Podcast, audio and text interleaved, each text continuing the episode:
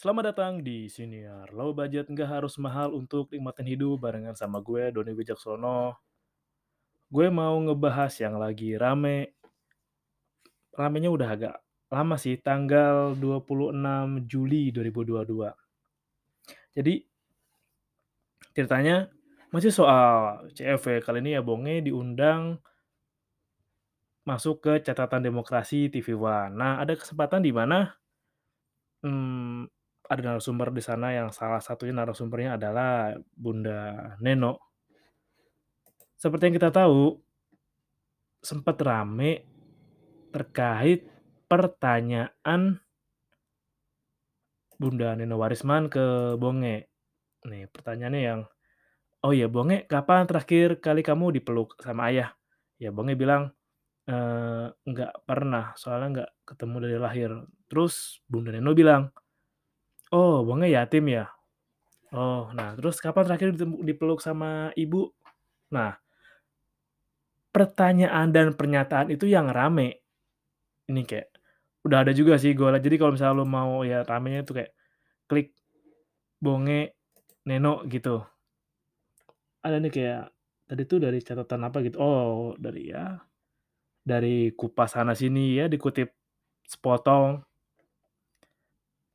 Terus mana nih, Neno Warisman dinilai ajukan pertanyaan kurang etis ke Bonge, singgung ibadah ibu hingga anak yatim. 10 jam yang lalu. Di gue sih direkam tanggal 27 eh 28, tapi nanti gua post kapan ya, Selasa atau Rabu lah ya, Selasa depan sih. Nah ini emang termasuk rame, karena masuk di Twitter juga nih kayak, si Bonge bete diceremehin Bunda Neno. Gue dari tadi lihat videonya pas Bunda Neno ngomong, pas Kang Emil ngomong, beberapa juga pas Samara ngomong. Mungkin untuk seorang Bonge yang dibilang kan 16 tahun ya, untuk usia 16 tahun tiba-tiba menjadi naik namanya, dalam waktu nggak sampai 2 bulan, lebih cepat bahkan tiba-tiba disamperin artis, tiba-tiba kemarin sempet rame dimasukin konten sama Baim Paula yang dikasih duit 500 juta, tapi kata Bonge juga nggak menerima sepeser pun, belum tahu ya. Terus sempet ya kemarin tiba-tiba dia rame soalnya jadi iklan Dufan juga kan kemarin. Terus juga rame soal dia di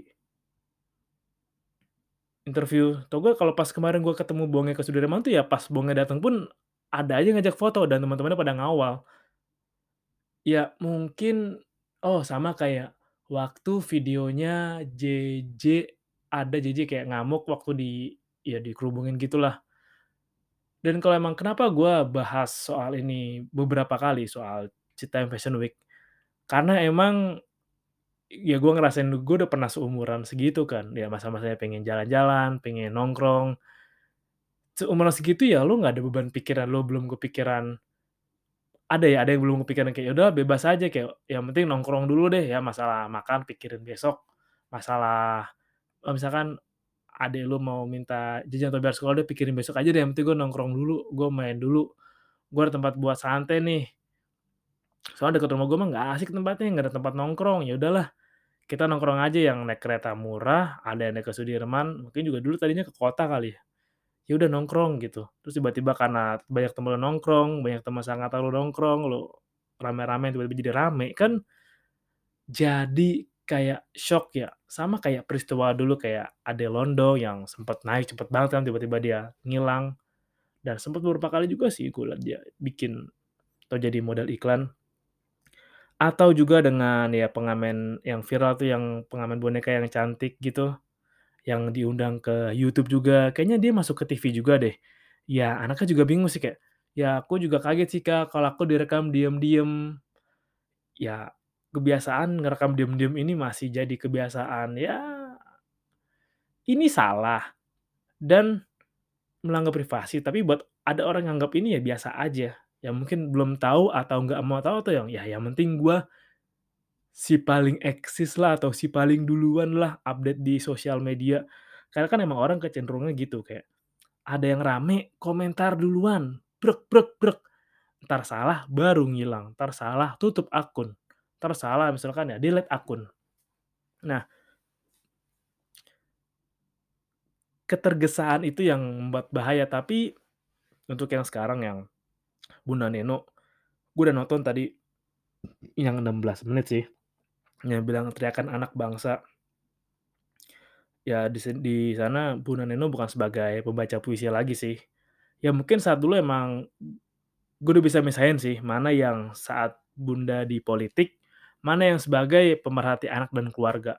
Dan ya bilang sih kalau beliau pengasuh pesantren di daerah Bojonggede juga. Makanya keresahannya pun tahu dan yang dilakukan ya bener juga bahwa anak-anak seumuran 15, 16, ABG itu masa pencarian jati diri, masa di mana kayak gue pengen eksis gitu, gue pengen kayak part part kemarin gue bilang gue pengen banyak nongkrong, gue pengen banyak temen, energi gue banyak banget nih daripada gue bingung nyalurnya ke mana, gue nongkrong pergi jauh ajalah. Sama kayak anak kecil yang lu pasti juga pernah punya ponakan atau anak lu mungkin ya kan umur 3 4 tahun atau 5 tahun pas baru belajar jalan tuh kayak nggak ada capeknya gitu. Jalan terus jalan terus, lari terus, ngibrit terus. Nah, baru paling pas mau tidur dia capek, nangis gitu karena kecapean atau tidurnya gelisah, merengek karena pegel ya, paling karena itu sih. Paling sama kayak anak muda kayak metabolismenya masih kenceng, tenaganya banyak, dan apa namanya, dan masih masa pertumbuhan juga. Jadi ya pasti mencari aktivitas, mencari wadah di mana untuk bebas. Ya cuman yang gue sayangkan di catatan demokrasi ini pas tanya Ridwan Kamil dan beberapa narasumber juga ada pertanyaan yang jengkelin sih buat gue. Apakah ini bisa sebagai tempat untuk ya pijakan ke arah 2024? Kang Emil ditanya narasumber tadi yang seniman juga ditanya atau fashion juga ditanya kayak, "Apakah ini bisa sebagai ya pijakan buat 2024?" Ya menurut gua 2024 masih 2 tahun lagi. Emang sih balihonya udah ada di mana-mana. Ya lu bisa lihat terpampang ada yang wow, ada yang menggunakan privilege-nya, ada yang fotonya sangat bagus, ada yang fotonya berusaha tampil beda. Ya itu masalah nantilah, tapi jika apa-apa dikaitkan dengan politik, ya mungkin media mencari rating lah ya, walaupun ya mencari engagement, mencari tingginya gitu, share atau apa pun itulah. Tapi memang untuk anak-anak itu sayang sekali kalau harus dicampur dengan kepentingan orang dewasa. Makanya pas Bunda Neno bilang kayak, kayak kalau di tempat pesantren aku gitu, mereka semua diajarin dari hafalan Quran, hafalan tadi ada yang hadis-hadis mungkin gitu ya, eee, yang disebutinnya. Juga diajarin cara tadi kayak belajarnya beternak, bertani, itu bagus banget loh, penting banget malah. Itu skill yang bisa bikin lo survive. Misal lo seumpama lo di ikut transmigrasi atau lo ke negara lain, lo tahu cara survive, lo tahu caranya menanam, lo tahu caranya merawat ternak, itu penting banget dan itu bagus dan emang energi yang melimpah anak muda tuh emang harus disalurin, jangan sampai disalurin ke hal yang negatif atau bahkan hal yang bisa merusak dirinya se sendiri dan bahkan orang di sekitarnya. Dan itu bener. Dan persoalan ketersinggungan kalau menurut gue pribadi emang nggak ada yang salah sih. Karena mungkin di benak kayak Bunda adalah Bunda Neno saat itu kalau, "Oh, kamu yatimnya, ya udah sini aku jadi seperti, eee, apa, kalau di kita tuh meskipun ada panti yang merawat anak-anak yatim atau piatu, tapi kita menjadi orang tua buat mereka. Nah, jadi kalau emang orang tua kandung belum sempat merangkul, masih ada kita nih, orang tua atau ya orang ibarat kata kayak sosok ayah yang siap melindungi kamu. Karena kan emang di kita kan juga ada pergerakan gue waktu SD tuh ya diajarin bahwa ada GNO atau Gerakan Nasional Orang Tua Asuh. Itu menurut gue gerakan yang bagus, gue bilang gue bilang lagi bahwa ini gerakan yang bagus, di mana ya, setiap dari kita ngebantu anak-anak yang emang kekurangan untuk bisa mendapat pendidikan dan kehidupan yang lain dan lebih baik, itu bagus banget. Dan makanya kalau emang lu punya sedikit rezeki berlebih, sempetin aja sedikit berbagi buat anak-anak di sana. Karena yang sama kayak waktu episode pertama gue bilang, kalau buat gue sih gue merasa bahwa ada ada setiap anak-anak yang gue temuin di jalan yang lagi ngamen, lagi mulung dan lain-lainnya, itu gue merasa emang ada ke kewajiban dari gue untuk turut andil dalam memperbaiki kehidupan dan masa depan mereka. Salah satu caranya adalah ya berpartisipasi dengan itu tadi, berbagi aja ke mereka dan itu memang bagus banget dan Bisa jadi orang-orang yang seini sama Bu Neno, orang-orang yang masih kesal karena waktu itu Bu Neno sempat ya rame di YouTube kan yang katanya pembaca puisi yang berkata anak yatim, ya gini loh, ada orang yang sudah bisa menerima keadaannya dan sudah bisa berdamai dengan keadaannya. Ya kita nggak tahu ya saat itu emang apa yang ada di pikiran Bonge, tapi kalau dari pengamatan gue, dari bahasa tubuhnya pun dia juga bingung nih, untuk 16 tahun diajak ngobrol sama mereka tuh ya apa, pasti kayak stresnya, tekanannya, bingungnya, dinginnya di sana kan dingin pasti di ruangan TV itu kan. Terus mesti ngejawabin dan harus berani natap dan malu-malu juga dan bisa jadi kayak nggak tahu deh, bisa jadi ada ketakutan bahwa apa yang mau dijawab itu enggak sesuai apa yang diekspektasiin oleh penanya. Sama kayak peristiwa kayak pengamen cantik yang tiba-tiba viral atau Adele Londok yang tiba-tiba naik ke atas, kalau nggak di-briefing atau nggak di-arrange sebelumnya bisa jadi jawabannya ngalor ngidul, nggak nggak karuan kan. Ya anak 16 tahun dan masa depan masih panjang, orang dewasa, kita malah terlalu sibuk mencari eksistensi. Makanya kemarin yang disayangkan adalah ya orang-orang yang ke sana itu jalan kaki itu dari yang kereta, eh lu ramein malah yang bawa mobil, bawa motor rame-rame, tambah macet lah. Kalau mau ke sana lu jalan kaki, taruh motor lu jauh-jauh. Pas gua ke sana juga gua taruh motor belum begitu rame sih, gua dari jarak motor agak jauh. Emang ada parkiran di sana dan, sampai malam juga rame. Tapi kalau lu ke sana orang yang kebanyakan motoran banget, mobilan banget, ya nggak muat lah, di mana lah, bikin macet. Masa dibubarin. Dan Bu Neno bener. Anak-anak yang seumuran muda segitu emang harus dilindungin, karena emang rentan banget tercemar dengan hal-hal yang negatif. Bisa jadi bahwa mereka nanti entar, "Udahlah nih, lu mau duit cepet nggak nih? Nih, kirimin barang deh, lu kasih ke ini ya, nih gua upahin. Lu mau duit nggak? Rp200.000 nih kirimin nih, garam." Kita nggak tahu, atau bisa jadi kayak anak-anak itu kan pas gua kemarin ke sana aja, anak-anak yang bener-bener kecil banget, ada kali yang gua bilang anak-anak yang kalau masuk all you can eat masih dapat diskon 50%, itu ada, masih segitu kan. Kalau diiming-iming kayak, "Kamu mau HP itu nggak? HP papa nggak?" Gitu. Atau, "Kamu mau HP Vovi nggak?" "Temenin om yuk," gitu, atau, "Temenin kakak yuk," gitu kan. Terbuka banget peluang itu, apalagi di sana kemarin pas masih gelap. Terbuka banget, makanya emang mereka perlu dilindungi, dijaga, dan diarahkan.